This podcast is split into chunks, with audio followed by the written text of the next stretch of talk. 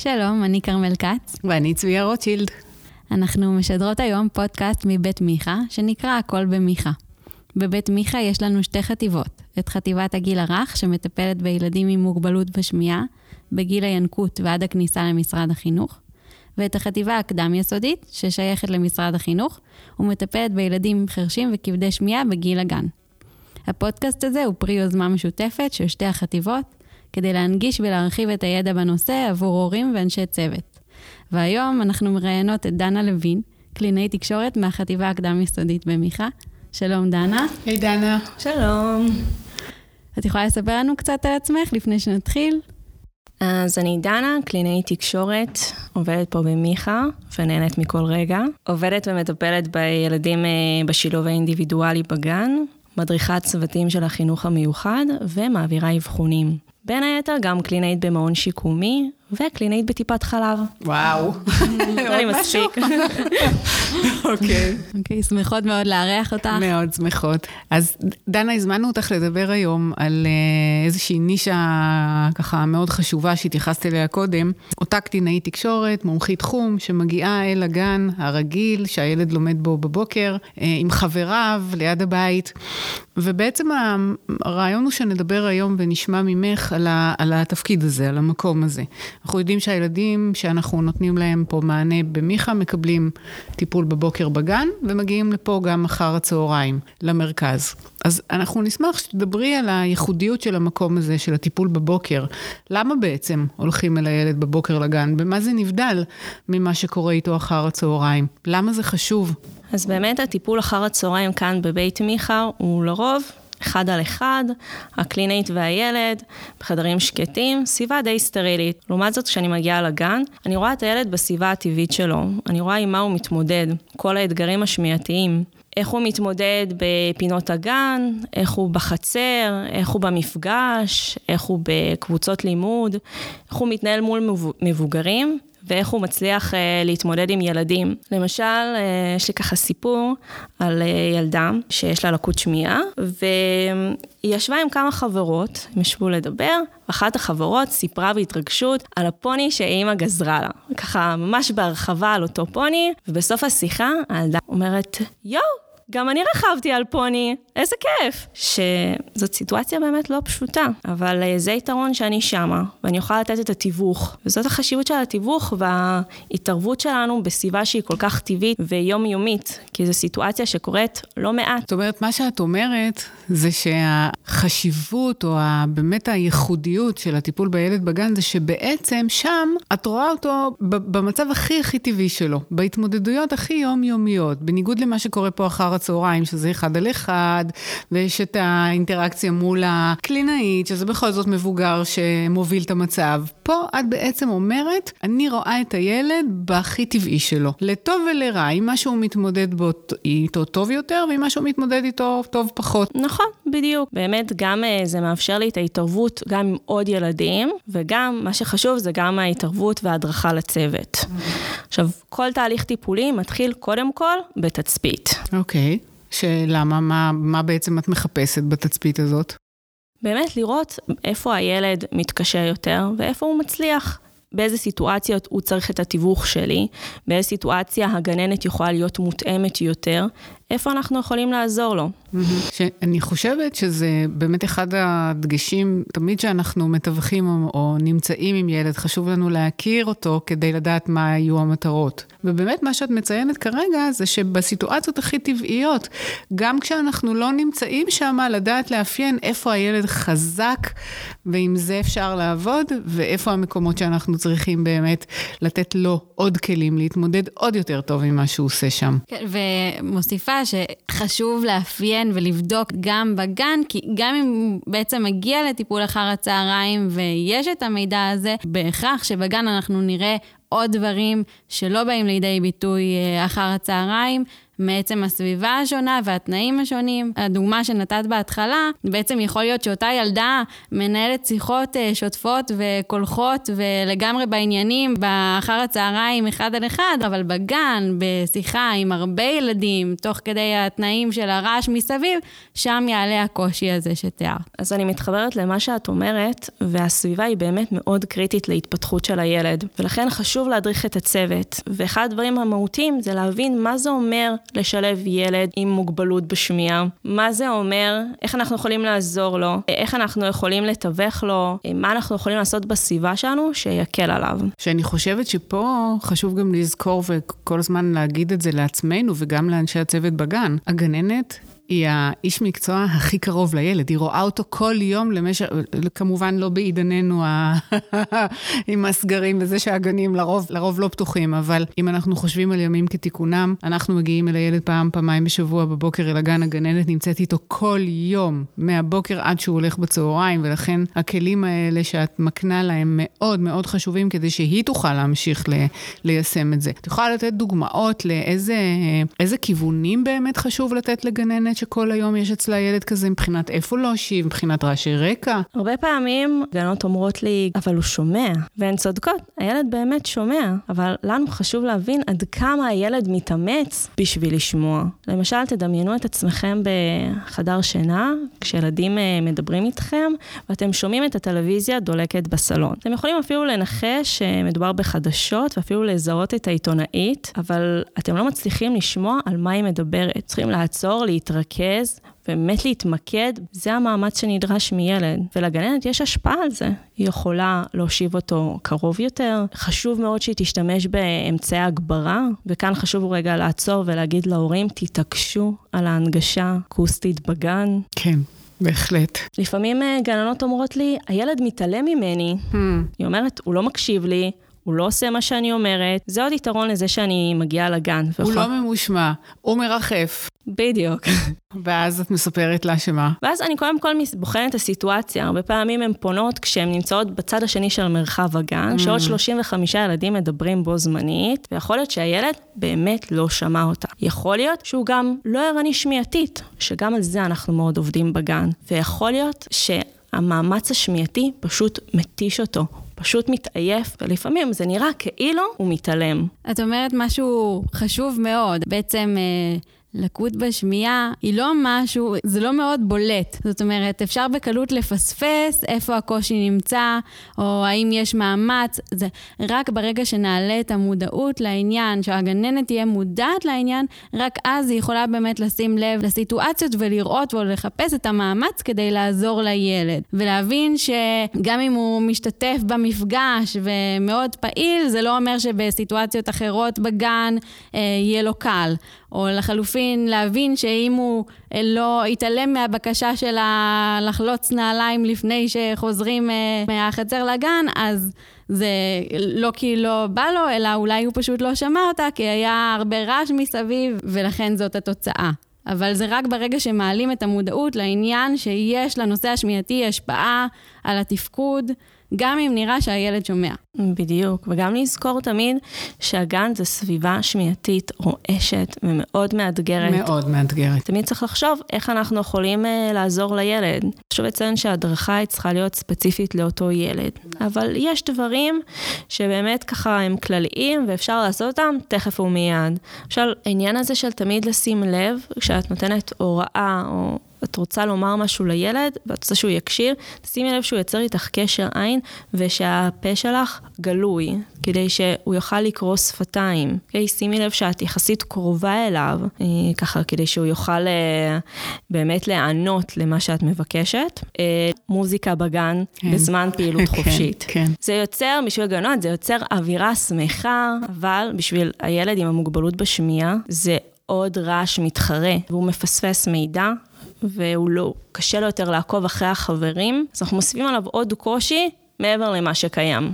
אם אני גננת שרגע מאזינה לפודקאסט הזה, ואנחנו מאוד מקוות... אנחנו מאוד מקוות. שמקשיבים לנו, אז בעצם לא להשמיע מוזיקה בכלל? לא, מה פתאום? פשוט בזמן פעילות חופשית, בלי מוזיקה. כמובן, במפגשים, עם התרמות, אם אתם באמת, אגב, רוצים שהילד אה, ידע את המילים, קודם תלמדו את אותם מילים, אחר כך תדליקו את המוזיקה.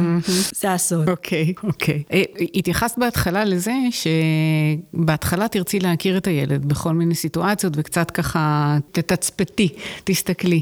אז תני דוגמה, על מה את מסתכלת, באיזה סיטואציות תרצי לראות. אוקיי, אני ארצה לראות למשל במפגש, האם הילד עוקב אחרי הדוברים? האם הוא מצליח לראות כל פעם ילד אחר עונה תשובה? האם הוא מצליח מה שאנחנו קוראים לאתר מיקום קול במרחב.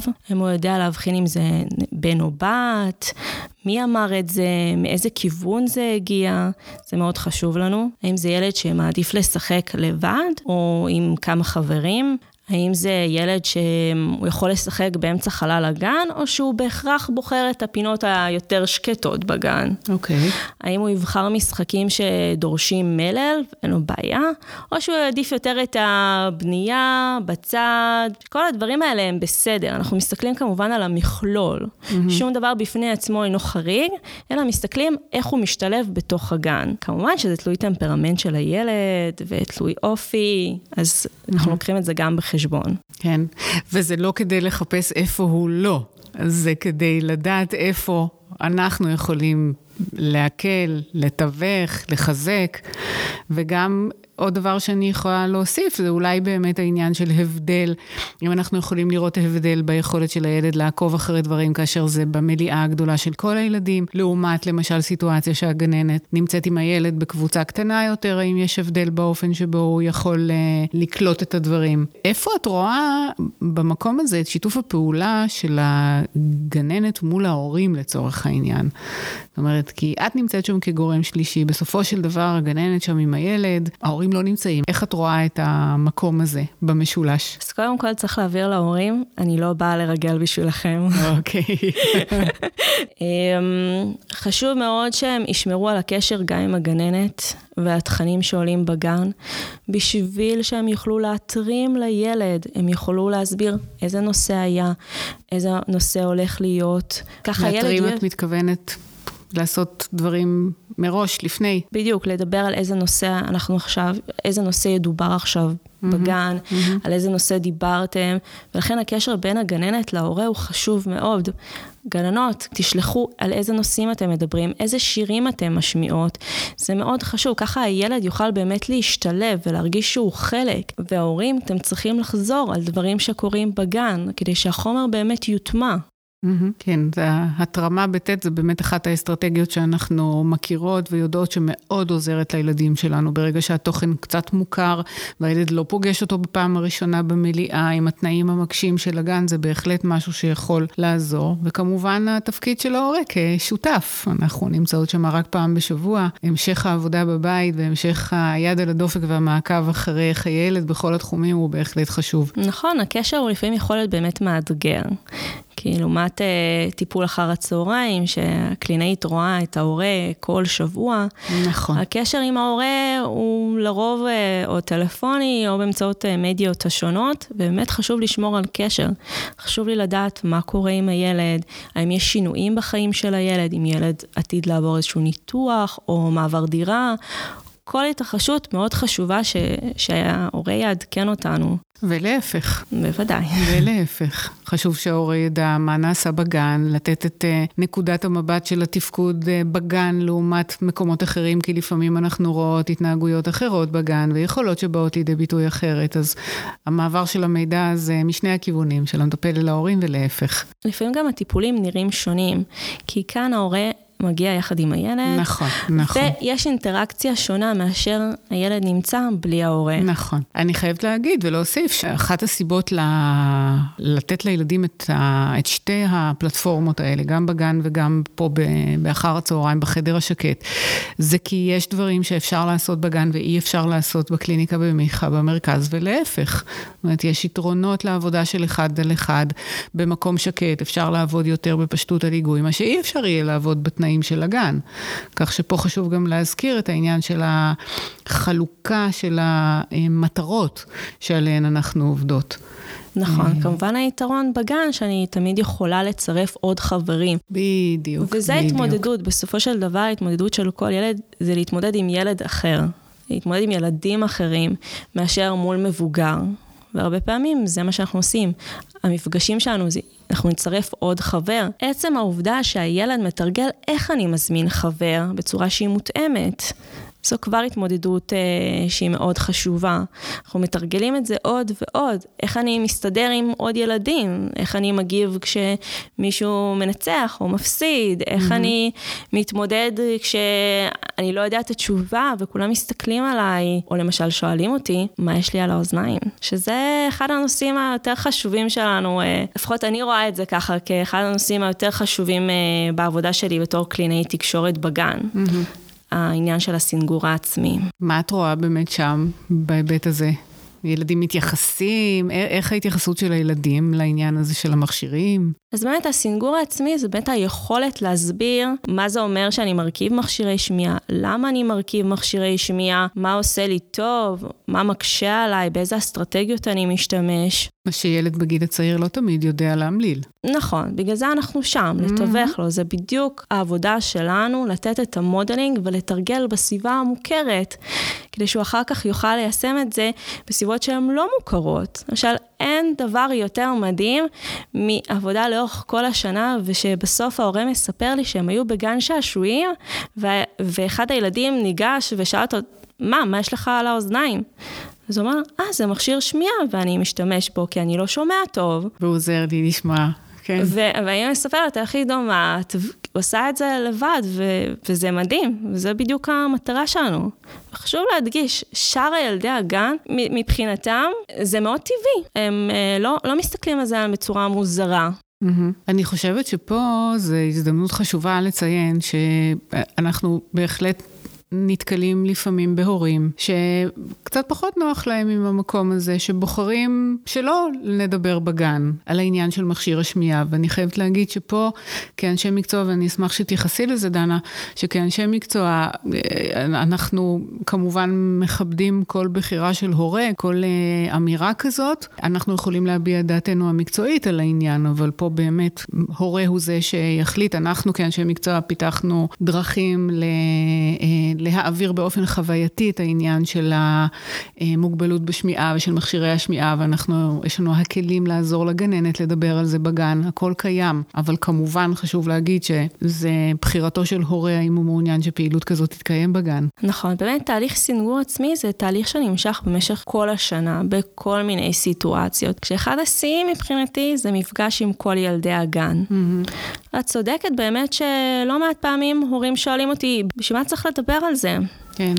ומבחינתם זה נושא שהוא לא מדובר, אבל הילדים...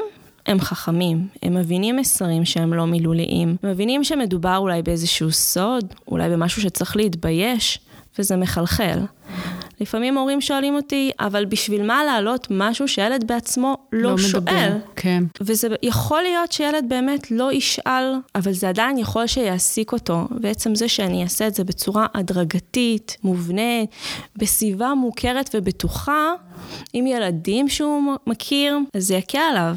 שוב, ליישם את זה בסביבות שהן אה, לא מוכרות, אה, עם ילדים שהוא לא מכיר, בסביבות שאולי פחות הוא ירגיש בטוח ועטוף, ושהוא בסופו של דבר יעשה את זה בצורה עצמאית. ולתת לו את הכלים למקרה שיום אחד מישהו כן ישאל אותו ויתייחס לעניין הזה באופן מפתיע. ואני אגיד שוב פה ואדגיש שזאת נקודת המבט המקצועית שלנו בהיבט הזה של לתת כבר בגיל הצעיר הזה את הכלים, כי אנחנו לא נהיה עם הילד בכל מקום בשביל לעשות את זה בשבילו. והוא בהחלט יצטרך עם הזמן כלים, כי מתישהו מישהו עשוי לשאול שאלה על מכשירי השמיעה, על ה... על כל העניין. אז מבחינתנו לתת את הכלים האלה זה דבר חשוב, כמובן, שוב, זו דעה מקצועית, הורה יכול לקבל אותה או שלא לקבל אותה, ואנחנו כמובן אה, נכבד אותה. אבל זה הרציונל שעומד מאחורי זה. את יכולה, למי שלא מכיר, להורים או גננות שלא מכירים, מה זה אומר בעצם המפגש הזה בגן? מה המטרה הגדולה שלו ואיך זה נראה בפועל? האמת שכל אחת עושה את זה קצת שונה. אבל uh, המטרה שלנו זה בעיקר שהילד יציג את המוגבלות בשמיעה, יסביר קצת ויספר על, ה, על מכשירי השמיעה, מתי הוא מרכיב, מתי הוא לא מרכיב, מה מפריע לו, מה לא מפריע לו, עם איזה אסטרטגיות הוא משתמש. אני מאוד אוהבת לדמות uh, בדיקת שמיעה. זה ממש ככה, כל הילדים צריכים להקשיב, ולפעמים אנחנו, אני משמיעה להם צלילים, ממש כמו שהם משמיעים בבדיקות שמיעה, ואם הילדים שומעים, ולפעמים הילדים לא שומעים, מדברים על זה, אה, נותנת כל מיני סיטואציות שמקשות עליהם לשמוע המון רעש, אה, ילדים שמדברים בו זמנית והם צריכים להבין על מה הם מדברים. סיטואציה מאוד מאוד חווייתית. בדרך כלל מאוד מתלהבים ממנה. נכון, נכון. אני חושבת שכל התהליך אה, לפעמים מלווה עם המון חשש אצל ההורים, כשבפועל ילדי הגן כל כך סקרנים, שזה מגיע למצבים אפילו משעשעים, שילדים אחרים מבקשים מההורים שלהם שיהיה להם גם מכשירי שמיעה. כן. אז אה, מאוד... שלא לדבר על הרצון להיכנס אה, לפעילות המשותפת עם הילד שלנו כשאת מגיעה לגן. וואו, זה ריב תמידי. זה ריב תמידי. את מי הפעם הילד יבחר? זה ממש אה, ככה נושא... שזה מקום שהוא בדרך כלל מקום מאוד מעצים עבור הילד שלנו, שמישהו מגיע במיוחד בשבילו, ו... ותמיד עושים איזושהי פעילות כיפית ומשחקים, והוא שם בסוג של במרכז העניינים. נכון, בדיוק, והוא יכול לבחור, והוא יקבע מי ייכנס לחדר, ולרוב זה באמת מאוד מאוד חווייתי, וזה גם, עוד פעם, הסיטואציה שיכול להסביר למה מגיעים דווקא אליו. אבל בסביבה שהיא מאוד חווייתית. זאת אומרת, זה על הדרך מדברים על זה. כן. אני חושבת שמי שמאזין לפודקאסט הזה, ובאמת אה, יוכל גם בפודקאסטים קודמים שלנו, שעסקו בעניין החברתי-רגשי אה, וההתפתחות שלו אצל הילדים שלנו, קצת נגענו שם ודיברנו גם על כל העניין הזה של אה, סינגור עצמי, של למה לדבר על זה, האם לדבר על זה. אני חושבת שמי שמעניין אותו להשלים את המידע הזה כדי ככה לקבל עוד אינפורמציה. היא יותר בסיסית, מחוץ להקשר של הגן בהחלט אפשר להשלים. אה, בפודקאסטים הקודמים שנגעו בעניין הזה. היום אנחנו יודעים שכדי uh, לעזור ל- לילדים uh, בחיים בכלל, אז הרבה פעמים שהם נתקלים בקשיים, או עצובים, או כועסים, או מתוסכלים, אז אנחנו כמבוגרים, התפקיד שלנו זה בין היתר לתת להם מילים לרגשות האלה. להגיד להם שאתה עכשיו כועס כי כך וכך קרה, אני מבינה אותך. אז יש פה משהו בתפקיד של, ה... של מי שמגיעה לגן לטיפול, בדיוק הדבר הזה, של קורה איזה משהו אה, והילד אה, לא שמע, או היה צריך אה, להשתמש באיזה אסטרטגיה, לתת לו את המילים האלה של הלא שמעתי, לא הבנתי, היה רעש. שהוא ילמד בעצם דרך המילים מה הוא מרגיש ומה הוא חווה, כי זה לא כזה ברור. נכון. ו- ואז אנחנו יכולים בהמשך, כשהילד יעלה לכיתה א' ו- ויעזוב את הגן, נכון. כבר שיהיו לו את המילים כדי שהוא ידע להשתמש בהם בעצמו. אני חושבת שזאת פריבילגיה שיש לנו כאן במרכז הזה, עם האופן שבו אנחנו יכולים לפצל את סוג הטיפולים, ובאמת לתת לילד מעטפת כזו ש... שמה את הדגש כבר בגיל הצעיר הזה לקראת בית הספר ומכשירה ונותנת את ה... מכשירה את הקרקע ללרכוש את הכלים האלה של סינגור עצמי שאנחנו מדברות עליו הרבה, של המודעות, של המודעות בקהילה, שהגננות יהיו מודעות לדברים וידעו באמת איך נכון אה, לשלב את אותו ילד שבכל זאת צריך קצת דברים אחרת משלושים ומשהו חבריו האחרים. אני חושבת שבהזדמנות הזאת, אה, לטובת הקהל הגננות שיקשיבו יקשיבו לפודקאסט הזה, חשוב מאוד לציין שפעם בשנה, בדרך כלל אחרי החגים, אנחנו מקיימות פה יום עיון לגננות. פה או בזום, שבו אנחנו נותנות מידע בצורה מקיפה, מרוכזת, על כל מה שקשור לשילוב של ילד אה, עם מוגבלות בשמיעה בגן. אה, יש גם אתר במשרד החינוך שמתעסק בעניין הזה ונותן לא מעט אינפורמציה, כך שאני חושבת שהמודעות והידע זה אחד הדברים היותר חשובים בתפקיד שלנו ושל מומחית התחום שמגיעה לגן, כדי שלגננות יהיה באמת הכלים איך לשלב את הילד בגן. דנה, אז... אולי אפשר, אולי באמת בהקשר למה שכרמל ציינה, באמת הגן מאוד מזמן כל מיני סיטואציות, ושאני לא צריכה, לא צריכה ליצור באופן מלאכותי. נכון. הן פשוט קורות מעצמן. נכון. ובאמת, התגובות צריכות להיות באמת תגובות אונליין. למשל, הוא פספס איזשהו מידע, מידע אז אני אומרת לו, אה, רגע, שמעתי משהו. Hmm. אתה שמעת? אם הוא לא שמע, אה, יכול להיות שלא שמעת כי זה היה רחוק, שמשהו רחוק, Mm-hmm. אני לא שומעת. אולי אם נתקרב, קודם אני שואלת, מה אפשר לעשות? לפעמים הילד ייתן פתרון, בואו נתקרב. וואי, איזה רעיון מעולה, באמת, אפשר להתקרב, ואז לשמוע טוב יותר. או למשל שיש המון רעש, ואנחנו מנסים שיהיה... עכשיו, איך אפשר אה, לגרום על הסיטואציה להיות שקטה יותר? אנחנו בגן ילדים, ברור שיהיה רעש. אז מה אפשר לעשות? אה, אפשר אולי לסגור את הדלת. משהו שלנו כל כך טריוויאלי. נכון. זה ממש לא ברור לילד. זה עוד אסטרטגיה שאפשר. אולי נתרחק, אולי נשב במקום אחר, אולי במקום להיות באמצע הגן, אנחנו נהיה אולי בחצר. אז באמת אני מאוד מסכימה איתך שאנחנו לוקחות כחלק מהעבודה שלנו סיטואציות שקורות כל יום, ואנחנו נותנות אסטרטגיות לילד מה הוא יכול לעשות. אנחנו ממלילות את הסיטואציה, ואנחנו באמת מקנות לו אסטרטגיות מה הוא יכול לעשות במצבים שבהם הוא מתקשה. וחשוב להגיד שזה ארגז כלים שהוא לא פחות חשוב מעוד מטרה שפתית, מעוד סוג של משפט, מעוד מילים, ובאמת ה, ה, מה שעוד נורא חשוב להגיד זה שאנחנו לא מצפות מילד בן 3, 4 ו-5 לעשות את זה באופן טבעי לבד, ממש לא. וברגע שאת נותנת את המודלינג הזה, זה משהו שפותח לו פתח, גם אם זה לא יקרה עכשיו כשנראה את זה, לפחות לתקופה המאוחרת יותר של בית הספר, הוא יגיע עם הזרעים האלה שמה ויוכל לשלוף אותם כשהוא יתמודד עם זה בעצמו.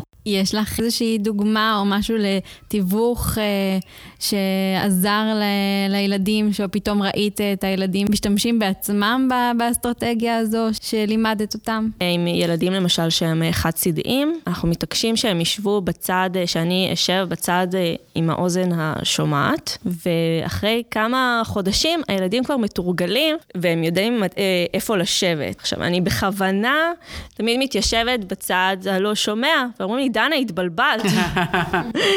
או למשל, יש המון רעש, הם יודעים, רגע, רגע, רגע, חכי, אל תתחילי, אני קודם צריך לסגור את הדלת. וואו. זה, וזה מדהים. אה, זה קורה גם בבית, שפתאום ההורים מדווחים שהילד אומר, אמא, אמא, אני לא שומע אותך, את צריכה להתקרב. נפלא. חושבת על אה, סיטואציה של ילד שעולה לכיתה א' ומושיבים אותו בשולחן ליד עוד חבר, ובאמת אה, הוא, יש לו נגיד מכשיר שמיעה רק באוזן אחת, והוא מבקש לבד אה, להתחלף במקום עם החבר שלו כדי אה, לשמוע יותר טוב. נפלא. דנה, יש לך דוגמה אולי גם לגננת, שככה הייתה לה איזושהי תובנה או איזושהי, אה, ככה, משהו שהיא יכלה לקחת ממה שהיא שמעה ולמדה ממך לאורך השנה, איזושהי ראייה שהשתנתה. האמת שאחד הדברים הראשונים ככה שעולים לי, זאת גננת שדיווחה שהילדה... ילדה עם מוגבלות בשמיעה, ילדה טובה, אבל היא לא הייתה כל כך קשובה במפגש. וכשככה יותר ויותר התעקשתי שהגננת תשתמש במערכת ההגברה mm. ותשתמש במיקרופון, פתאום הכל השתנה. הילדה הייתה קשובה, הילדה. התחילה להשתתף, ומבחינת הגננת פתאום המאמץ הקולי ירד. אוקיי. באמת, היא אומרת לי, תקשיב, לא כואב לי הגרון. אז הרווחנו פה שני דברים. חד משמעית. גם שככה הגננת אה, הרגישה טוב יותר ולא לא היה מאמץ קולי, אבל הכי חשוב זה שפתאום הילדה יכלה להשתלב בצורה טובה יותר. הגברה היא מאוד קריטית. נכון. אני חושבת שבכלל מאוד חשוב שבאמת ככה נדגיש בכמה מילים את כל העניין של ההנגשה האקוסטית והחשיבות של העניין של מערכות ההגברה. בכמה מילים, דנה, באמת לגבי המערכות הגברה, כשאני רק אציין שעכשיו בתקופת הקורונה אה, יש מאוד מודעות לעניין של המערכות הגברה שהגננת משתמשת בה, ויש מיקרופונים כאלה שזה באמת אישי של הגננת, כך שאין, זה לא עובר מ- מאדם לאדם, כך שגם בעניין של הקורונה, עם שמירה על הבריאות, המערכות האלה הן אישיות, והגננת בעצם לא מסכנת פה את הבריאות שלה. אה, אבל אני באמת חושבת שזה נושא מאוד מאוד חשוב, מה שאת מציינת, העניין הזה של השימוש במערכות הגברה. נכון, אז באמת מערכות הגברה הן חלק מהנגשה אקוסטית. רק נציין שבגדול, המטרה של הנגשה אקוסטית היא לסייע בהפחתת הרעשים בחלל הגן. זאת אומרת, אנחנו רוצים לעזור לילד שלנו, א', עם עזר הגברה אישי שלו שמגביר לו, ומצד שני, אנחנו רוצים שהסביבה תהיה עד כמה שאפשר שקטה, שהמזגן לא יטרטר, שלא יהיה הדהוד בחדר, זה הרעיון, כי בתנאי רעש אתה לא שומע טוב ואתה לא לומד טוב. ו... היתרון הוא לא רק לילד בעל המוגבלות אה, בשמיעה, זה לעוד הרבה מאוד ילדים. ולגננת שלא צריכה לצעוק. בדיוק. נקודה שאני מקווה שלא תהיה רלוונטית אה, להמשך, אבל יש לך איזה שהן המלצות לגננות אה, להעברה של מפגשים אה, מקוונים בזום? בהקשר של התקופה. באמת אה, זום היא סביבה מאוד מאתגרת. מאוד. לכולנו. לכולנו, נכון. זה לא שיח טבעי, זה שיח שהוא אה, עובר איזשהו עיבוד ועיבוד גם באלף. חלק התדרים נאבדים, ולכן זה שמיעתית, זה קשה יותר. במיוחד אם אין לגננת מיקרופון איכותי ולילד אין אה, רמקולים איכותיים, המסר הולך לאיבוד. באמת קשה מאוד. אז קודם כל, לשמור על תרבות שיח. תעשי לכולם מיוט אול. אני רק אוסיף ואדגיש לפני כן, שזום לא מחליף בצורה אופטימלית שום דבר ממה שהכרנו בטיפולים ישירים עם הילד, בפנים אל פנים. הוא לא תחליף שהוא אופטימלי ב-100%, אבל במקרים של חירום, במצב שאין לנו ברירה אחרת, הוא בהחלט כלי שאנחנו יכולות להשתמש בו, וגם בו, כמו כל דבר אחר עם הילדים שלנו. צריך לעשות בו שימוש מושכל ולהתאים אותו לכל ילד וילד, ולא לכולם מתאים אותו דבר, ויהיו ילדים שלא יכולים להתערם מזום. כי זה קשה מדי. אז חשוב מאוד שנתייחס לדברים האלה בהינתן הסייג הזה. נכון, יש ילדים שבאמת, כן. בדיוק, יש ילדים שימנעו, כי זה קשה. נכון. וצריך לקחת את זה בחשבון. גם ילדים בלי מוגבלות בשמיעה. נכון. אבל uh, בעיקר ילדים עם מוגבלות בשמיעה, זה יכול להיות מאוד מאתגר עבורם, ולקחת את זה בחשבון. אבל דברים שהגננת כן יכולה לעשות. Mm-hmm. אה, אז באמת, שכל פעם רק אחד ידבר, ושהיא תגיד איזה ילד מדבר.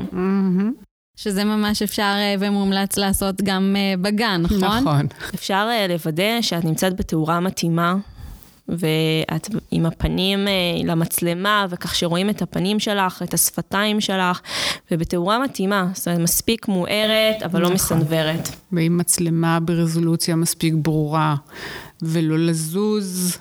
הרבה כדי שהילד יוכל באמת לעקוב. וגם אפשר אה, להגיד לילדים, או לכל ילד שמדבר במפגש הזה בזום, אם הוא זז או מדבר שלא רואים את הפנים שלו, להגיד בעצמה, בעצמך, אני לא שומעת אותך מספיק טוב, בוא תעמוד ושיהיה לנו נוח לראות מה אתה אומר ולהקשיב לך יותר טוב. כאיזשהו מודל גם, אה, זה בטוח עוזר לשאר הילדים. כן, אפשר גם לחזור אחרי המסר שהילד אמר. לא תמיד הם מקפידים להיות קרוב למיקרופון, ולפעמים המסרים קצת אה, מתפספסים ולא ברורים. אפשר בתור גננת פשוט לחזור על המסר עוד הפעם, כדי. שכל הילדים יבינו. אני חושבת שעוד דבר שלמדנו מהתקופה הזאת, והשימוש כן בזום, כשצריך היה, זה באמת השותפות של ההורה, אה, בהקשר של הילדים שלנו. זאת אומרת, עם כל, ה... עם כל הקושי אה, ועם כל המורכבות שבסיטואציה הזאת, הנוכחות של ההורה, זה לא שאנחנו מושיבים את הילד מול זום ובזה זה נגמר. ילדים שלנו זקוקים בכל זאת לפעמים לתיווך, זקוקים לביטחון של ההורה שלידו, לפעמים באמת לא ברור היה מה נאמר, כך שהנוכחות של ההורה ליד הילד במרחב, בזמן הזום, היא, היא חשובה והיא קריטית. אה, בדיוק. לטעמנו. בדיוק, וגם מלכתחילה אולי לחפש מקום בבית שהוא יהיה שקט יותר. לגמרי. אוקיי. אז דנה, אם, אם נסכם את השיחה החשובה הזאת ונבקש ממך ככה בכמה משפטים אה, לסכם את המסר, ה, המסר שהיית רוצה שהורים וגננות יצאו ממנו אחרי השיח הזה, אז מה, מה תגידי? אני חושבת שכדי שתהליך באמת יצליח, באמת שנוכל לשלב את הילד כמו שצריך, זה באמת עבודה משותפת. של כולנו. נכון. של הגננת שנמצאת כל היום בגן, של ההורה שמכיר את הילד הכי טוב שאפשר, נכון, נכון. וגם שלי, שאני מגיעה בתור אשת מקצוע עם ידע מסוים, זה רק בזכות שיתוף הפעולה של שלושתנו, של כל שלושת הגורמים. לפעמים אפילו יש יותר, יותר גורמים, רק בזכות זה נוכל באמת אה, להניע תהליך אה, שהוא רציני ומשמעותי עבור הילד. אוקיי, okay. דנה, תודה רבה. תודה לכם. שמחנו מאוד, שיחה חשובה מאוד, שאני באמת מקווה שתגיע לכמה שיותר אה, הורים וכמה שיותר גננות, אה, ותמשיכי לעשות את מה שאת עושה. תודה רבה, יום טוב. תודה.